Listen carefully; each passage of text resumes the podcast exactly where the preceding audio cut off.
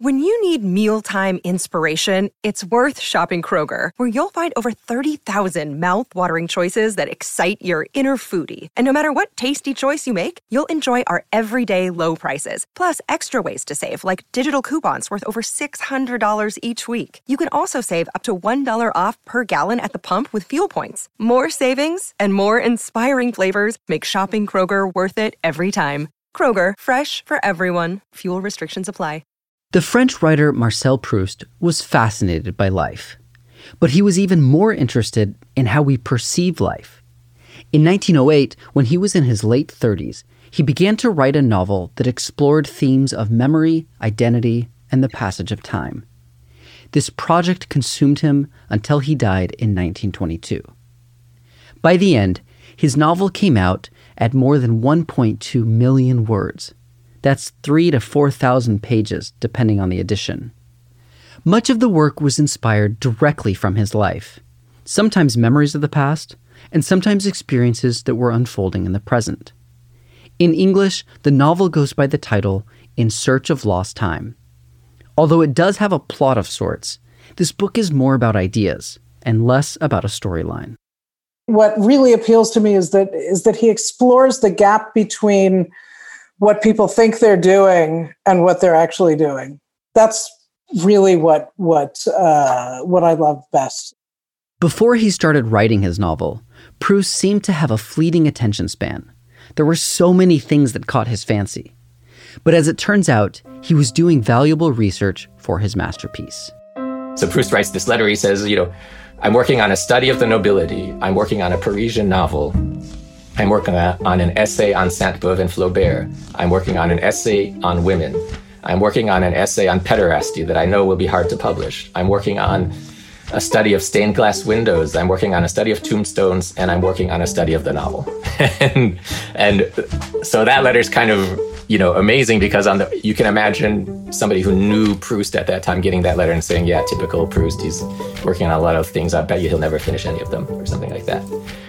And then now you read that letter and you think, wow, well, so actually, um, you know, that's the novel. Welcome to Writ Large, a podcast about how books change the world. I'm Zachary Davis. For this episode, I sat down with professors Michael Lucey and Elizabeth Ladenson to discuss Marcel Proust's In Search of Lost Time. Could you provide for listeners a, a bit of a biographical sketch of who he was and in what age he emerged? He was born uh, in 1871 um, at a very difficult moment in French history. Um, the the French had just um, lost the Franco-Prussian War.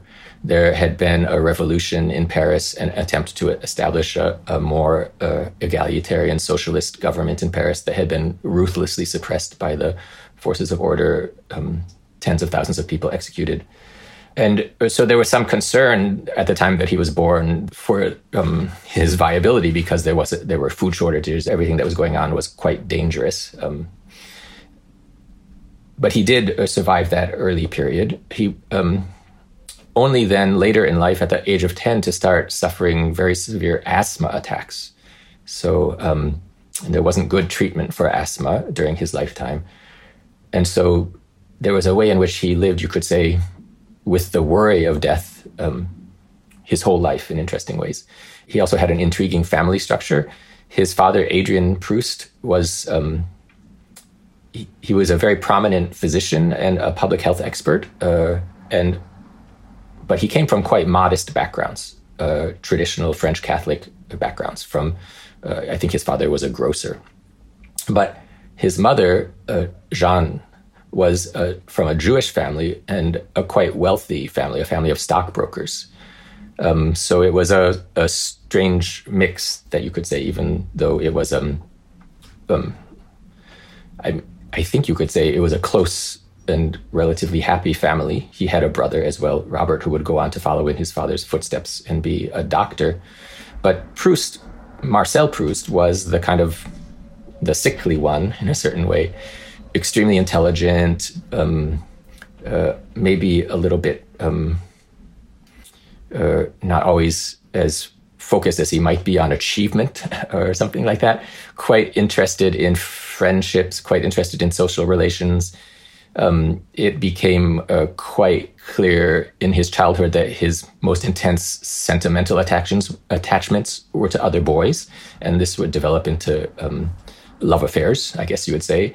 Uh, and it's an interesting, it's always been an interesting question to what extent it, people did or didn't know that, that Proust's sexual attractions were to other men.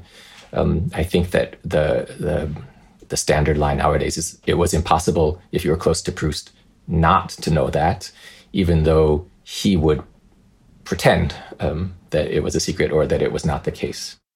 At a young age, Proust enrolled in the Lycée Condorcet in Paris and fell in love with literature. After graduating, he knew he wanted to pursue a career as a writer. Imagining that you're going to grow up and be a writer, a great writer, is like imagining that you're going to grow up and be LeBron James or something um, in in our own culture, or you know either LeBron James or Lady Gaga, you know, depending. I mean, it's like they're rock stars. Literature is extremely important, and so I think uh, it seems pretty clear that he always wanted to be a writer. He spent a lot of time reading. He was very literary. That was a normal thing to be in his, the circles in which he grew up. Some of Proust's friends from school introduced him to the aristocratic circles of high society Paris. This was the time of the Belle Epoque. The Franco Prussian War was over, peace and prosperity had returned, and the upper classes sought out and cultivated joy, optimism, and above all, beauty. It was a moment of aesthetic ferment, and Proust was uh, capable of, I think, from his very earliest childhood, he could lose himself in the fascination of aesthetic experience quite easily. So that was another important part of his makeup. Um, there are stories of him, you know, noticing a flower and saying to the person he was with, just walk on and leave me here for a little while. And he could just gaze um, at these flowers that had fascinated him for an extremely long period of time. He would just be he could let himself be caught up in an experience like that. Um, that so and certainly Proust was fascinated by painting, by music, by architecture, by dance, by all of the various art forms that were going on around him. His fascination for the um, the A-list social world was something a little bit different. That um, I mean, it, it's interesting with the Franco-Prussian War, with the Commune, um, with the establishment of the Third Republic, there was a way in which the world was changing such that that world of the aristocracy seemed um, both extremely present and um, extremely, mm, I mean, out of date or something like that. So there, there's something about transformation going on in the world around you that was also, I think, really interesting for Proust. I think on the one hand, he was just fascinated by the glamour of those people, but he was also somehow intrigued by the fact that this was something that had existed for a long time, but that it wasn't clear that its existence made sense any longer. Proust indulged his curiosity of both the aristocratic social world and the natural world, and pondered the meaning of both in time and space. But in between parties and nature walks, Proust continued writing. He published uh, a volume of weird short stories um, in the mid 1890 in like 1896 or something and uh, he he translated ruskin um, and then uh, from the in the late 1890s um, he started to write a novel that he didn't give a title to, um, but that was later titled Jean Santeuil. It wasn't published during his lifetime. He also started writing essays denouncing the critic Sainte-Beuve. So he was writing all this stuff um, that didn't get published, most of it, um, in the late 1890s and, and early 1900s, um, that you can see that that what eventually becomes the novel is kind of brewing in there, and uh, a really important thing that happened in um, in the very early years of the 20th century. In 1903, I, his father dies, and in 1905, his mother dies. He was a real mama's boy. He was um, really, really devastated by his mother's death. Um, he also, I mean, he inherited a bunch of money. Um, and furniture and stuff. Um, and so uh, and there was no one left to try to get him to do some job um, to, to, to, have a career um, and so he he started um, in the years after his mother died he started really working on then what turned into um, in search of lost time and um, it's in 1908 so three years after his mother dies. 1908 it sort of starts to come together. How is it that you get to the age of 40 having published stuff that some people like and read, but that nobody thinks is particularly remarkable. Um, and then just, you know, everybody, everybody's pretty clear on the fact that something happened to him in 1908 where he, he just, uh, enough things had changed or he had, he had had enough experience. He had tried enough different kinds of writing that he, he kind of latched onto something that became the project that then obsessed him for the, for the rest of his life. So it seems like early in 1908, he started, the pieces started to fall into place. Late in 1908, he started writing, and then he just never stopped um, un- until he died in, in 1922. Proust's obsessive commitment to writing in search of lost time was rather uncharacteristic. People thought of him as, you know, distracted and unable to apply himself and um, too fascinated, too easily caught up in uh, ephemeral experiences. And so um, the idea that he would write a long form book it just didn't really seem to be in the cards. And and then how he actually conceived of the novel itself is also interesting, fascinating, hard to figure out. There's this letter that's become famous that he wrote towards the beginning of 1908 to a friend. And he says, you know, I'm, I'm working on a bunch of different things. This would be the kind of thing if you're a, professor and a student comes to your office and you're trying to work with them on a project and they have, well, I have about 12 ideas. And, uh, you know, and, and, I'm sure something good's going to come out of them. And the professor is going to get a little worried because you would really prefer that the person just had, you know, two or three ideas and could really focus. But you could take each item on that list and think about it and think, what did that become? How did that become a piece of this amazing novel um, that he ended up writing? So the book itself, let's start with the title. Yeah, so the title in French is À la recherche du temps perdu. And um, interestingly, the first English translation just decided not to give it a literal translation, but to take a line from Shakespeare, Remembrance of Things Past, and give that to the um, to the novel. Um, I guess what I would say is always dangerous to do things like that when you're a translator. Um, nowadays, what most of the English translations that are out there call it "In Search of Lost Time," which is which seems like a more direct translation of the title. It's interesting though that that word in French recherche, right? Um, because it means it, it does mean search. It can mean search. So in search of lost time, but recherche also means research. Um, and there are various points in the novel where the narrator will talk about mes recherches, like the research that I'm doing, something like that. So there's something about that word in the title that's worth thinking about. You so you could think, oh, researches about the passage of time or something like that. You could think of it as a as a kind of a scientific investigation in a certain way of certain of process or of change or of parts of reality that are immaterial, something like that. Um, and that the novel that Proust was struggling to create was one he was struggling to craft an instrument that would be adequate to the kinds of research that he just ended up thinking of his life as being, that he kind of maybe thought of himself as being a kind of a novelist, as a kind of scientist who was studying things about the world and wanted to create an instrument in the novel that could actually show the results of that research to the reader.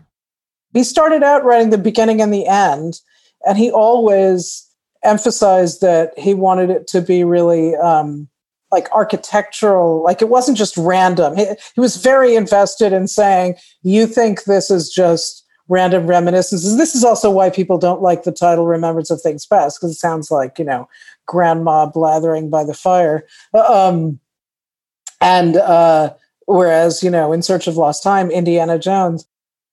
Okay so the the story itself uh, what is the story about roughly so it starts out with this person, you know, it has a very famous sentence, uh, first sentence. Uh, for a long time, I went to bed early. It's very challenging to translate that sentence uh, into English too, because the tense is a little bit unusual in the French.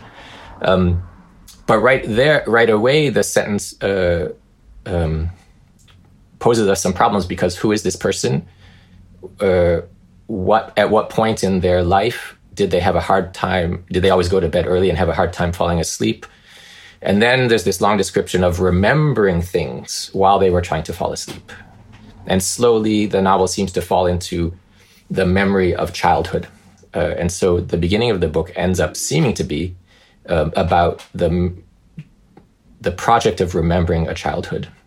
And uh, so then one of the important, one of the things that Proust is famous for is, of course, the Madeleine scene, which is so the, the novel goes on trying to remember childhood for a few pages or for a certain number of pages. And then it describes a scene where, at some point, much later in life, this person who is narrating the novel to us is given a cup of tea, dips uh, a Madeleine into it, and the flavor, the combined flavor of the tea and the Madeleine, causes something to happen inside him.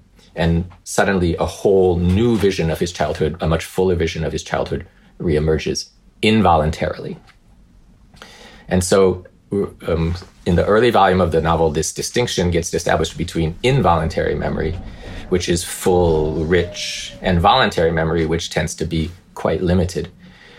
And in some ways, because that happens right at the beginning of the novel and is so striking, uh, that's become Proust in a certain way for a lot of people, right? Proust and Madeleine and involuntary memory and how when we smell something, suddenly memories come flooding back to us. When we taste something, memories come flooding back to us.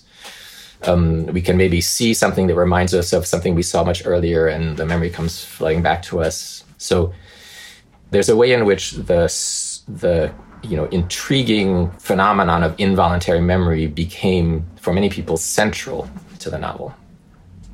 Um, but it's just really one part of the novel. For Proust, this novel is also about the passage of time.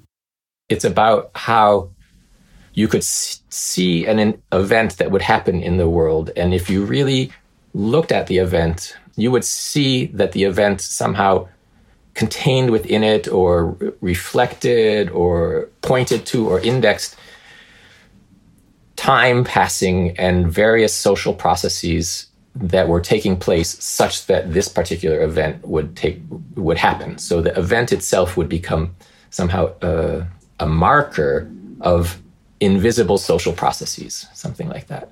Um, and that that sense that the that the novel is really about training us to be able to see what is there in reality, but is not material, but to see process, to see change, to see the beauty of the un uh, of the invisible in a certain way. Um, that seems to me to be one of the really key things in you know in Proust's investigations or his researches. So he he he eats that Madeleine and tea, and f- memories flood back. And then is the rest of it recounting more memories as they unfold?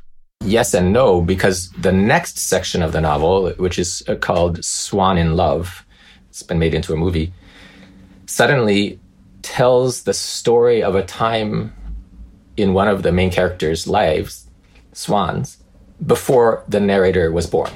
So that's kind of disruptive of this idea that it's supposed to be somebody's memories, right? The narrator came into a world that existed, and the world will go on existing uh, after the narrator as well.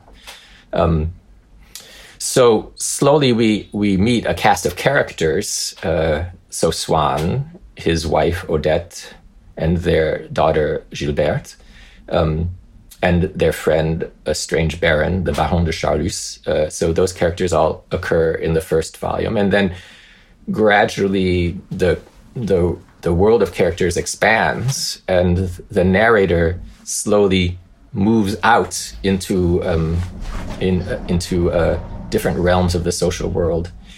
Um, becomes friends with Gilberte Swann, gets to know Swann in a different in a, in a new way because Swann was a friend of his family during his childhood, but he gets to know him in a new way later on. So it brings up the question: What does it mean to know somebody? Uh, what, what, does it mean to know a person?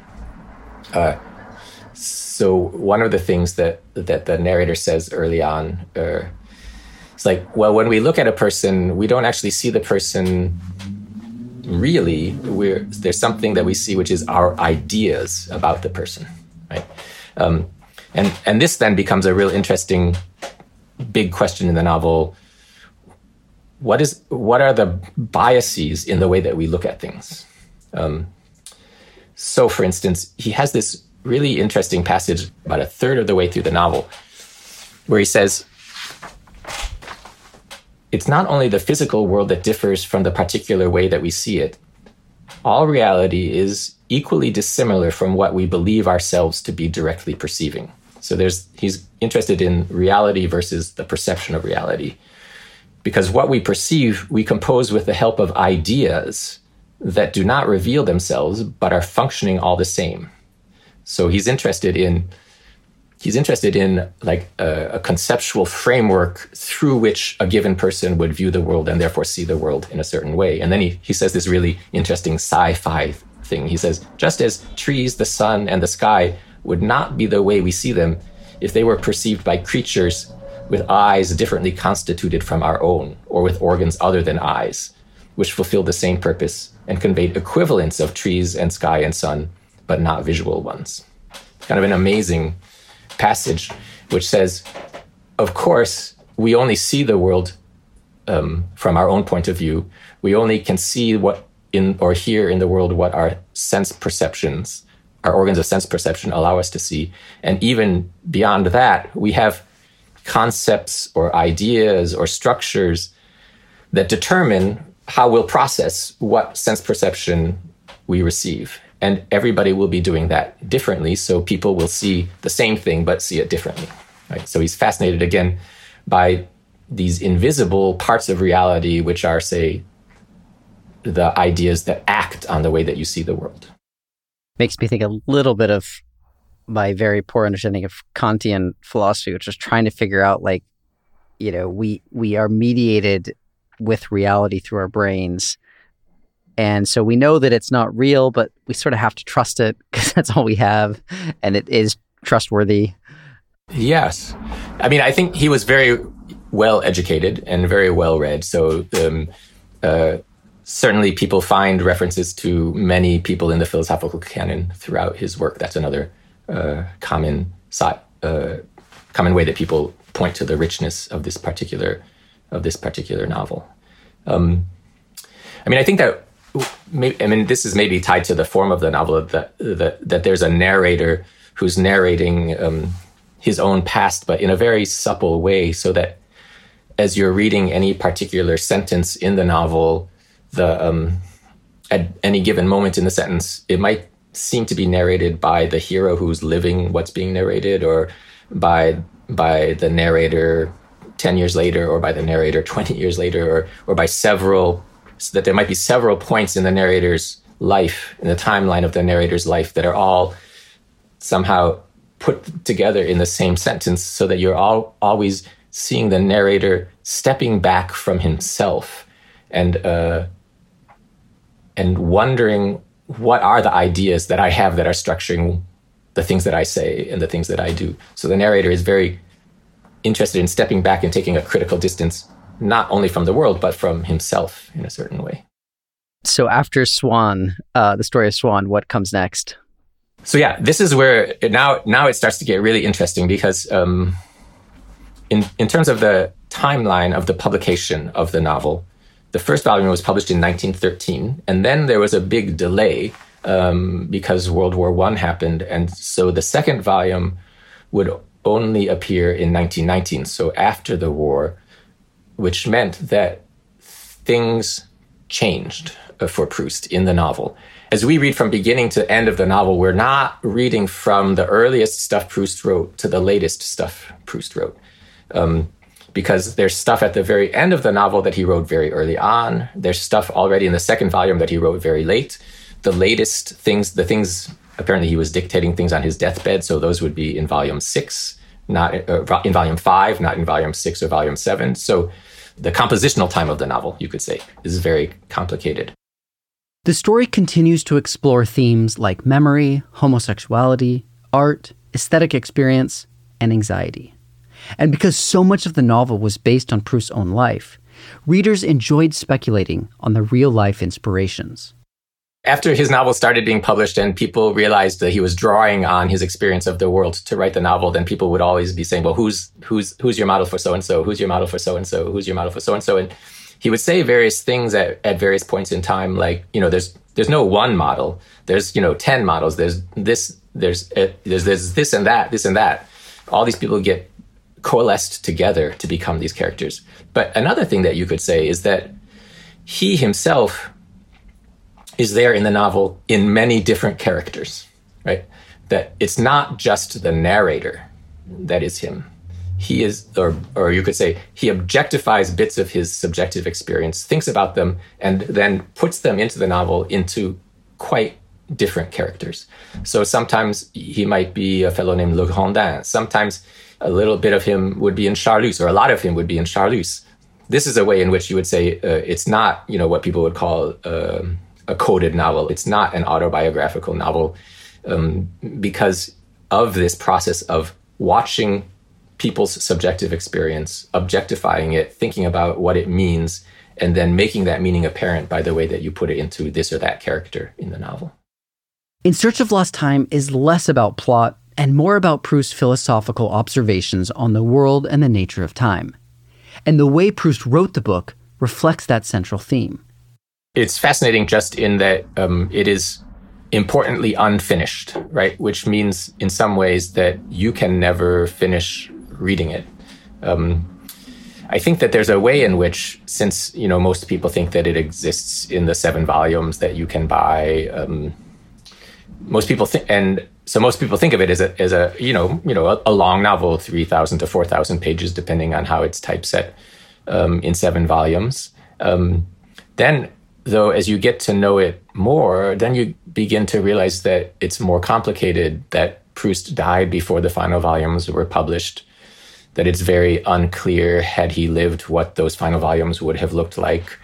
Um, there's no question about the the um, fact that he wrote all the way to the end and and he he he wrote the word end the end at the end of it the words the end or the word in french fin at the end of it. Um, but there's also no question that the way that he worked as the different volumes were moving through the publication process, he, the, the novel, he couldn't help but let the novel grow. Proust didn't write the novel from start to finish. He had the beginning and end more or less worked out from the start. But as he fleshed out each volume, they tended to grow. His method was uh, just adding he just and he literally like he would glue uh, like he wrote in notebooks and uh, the post-it note people would have uh, made a fortune on him because he he would glue he would like write huge scrolls and then like glue them into the pertinent place. In addition to being an unfinished book in search of lost time is also a book written during a hugely important period of french history. Proust began writing the novel in 1908 and published the first volume in 1913. So then uh, World War I happened, and the end of the novel was, you could say, pushed further forward in time by events that he couldn't have known were going to take place when it happened. But what we could say is that he's he he's interested in the trajectories of certain people across time, how you might end up, how you might, in particular, this person who starts out as Madame Verdurin, and then across a series of marriages becomes a, a, a, a princess in the end. Um, what does that kind of a trajectory mean, right? Or when um, uh, that uh, that thing that he said at, in his interview at the beginning, when he wanted a, a simple marriage at the end uh, to mean something in particular about time, and so then we we meet, you know, children and grandchildren who who get married and bring together any number of complicated family lines. And the narrator has all the information to know all of the different storylines that enabled this to happen. But you know, maybe people in the world don't have those storylines. So it's it's a real question about what um, what forms of invisible meaning are there in the world that as we get pushed through time you know what are those invisible things that are pushing us through time in certain ways and how how would you go about rendering them visible, right?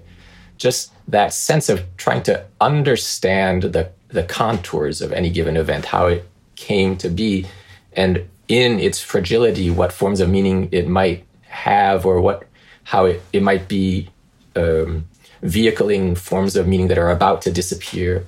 All of these kinds of questions seem to be what the novel ends up being about.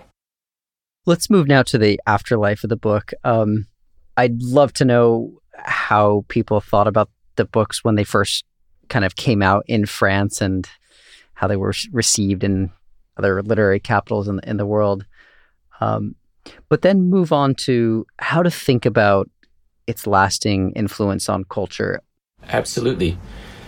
It's a huge challenge to read the novel because it's so long, but also because he writes a particular kind of prose. He writes, in general, quite long sentences. So it requires patience. Um, uh, I, think, I think very early in the novel, a, a, a, in the novel's history, a, British critic had this nice sentence that was something like, "People tend to get impatient reading Proust because they believe that the novel should be moving forward, but that's not what it's about or something like that you know that sense that if you if you're thinking if you're reading the novel because you want it to be moving forward you're, you're reading the wrong novel if you're reading proust um, I mean, so there are so many uh, versions of Proust that have come and gone and that come back. Um, so people thought about it initially as maybe a deeply about subjective experience as opposed to being about the objectification of subjective experience. And so somebody like Sartre, when he would be writing novels, would say, you know, we need to not be so caught up in this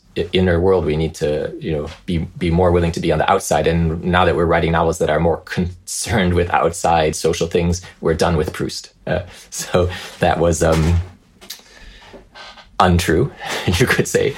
Uh, i think the involuntary memory thing keeps going forward in time. Uh, i think that at a certain point the presence of so many queer characters in this novel really became important to a lot of people. I guess throughout its reception, the, um, there has been a, an an in there, you could say a queer interest or an interest of of, of um, queer people in a novel that had so many queer characters in it, and how to deal with it.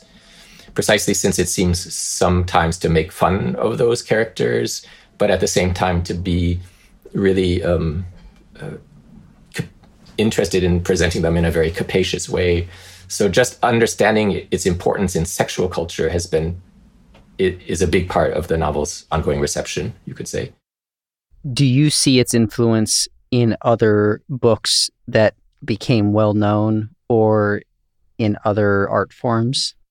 Some people saw right away, wow, this is amazing. Virginia Woolf is a great example of that. Um, uh, she was such a different kind of writer from Proust, and yet interested um, in some of the same things. So interested in what's immanent, you could say, interested in what's not quite there on the surface, but if you stay with the surface for long enough and you look at it from the right angle and you have the right concepts and ideas that are that are guiding your vision, then what's immanent behind something can slowly emerge. And she develops a whole different set of techniques for studying something like that. But um, I find it really interesting, say, to read Proust and Virginia Woolf side by side, and and to uh, to see that they're I mean that that that her her awareness of him is somehow present in the kinds of things that she tries to make a novel do. In Search of Lost Time is Proust's love letter to the world, the world as perceived through his own history, his own eyes. He was aware that there was no possibility of a single objective perception of life. But rather than a problem, he saw that unavoidable subjectivity as the foundation of life's significance and beauty. In volume 6 of the novel, Proust writes The reason why life may be judged to be trivial, although at certain moments it seems to us so beautiful, is that we form our judgment ordinarily not on the evidence of life itself, but of those quite different images which preserve nothing of life, and therefore we judge it despairingly. He's kind of you know, in a way, ripping the band aid off. Um, you know, he's doing it very nicely, but uh, yeah, the world is really, uh, you, you, the world is not a boring place. I think that's what great art shows us is that the world is not what it's what we're told it's supposed to be. And it's definitely not a boring place. Overall, of all of the things, the thing, the, the, sense of the ambition for the novel itself as an instrument that can help us explore something. I mean, to me, that's the that's the the, the important thing to hold on to. That so if you go back to that word in the title, the recherche, the investigations, like that that the novel is an instrument that you can use to investigate something that might otherwise be beyond your understanding. To me, that's the that's the part of Proust that I hope would would, would live the longest.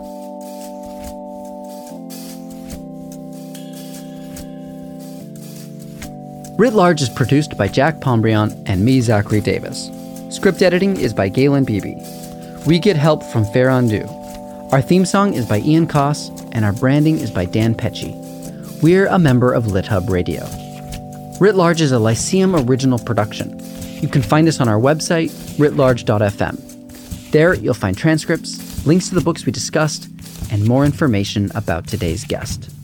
Thanks for listening. See you next time.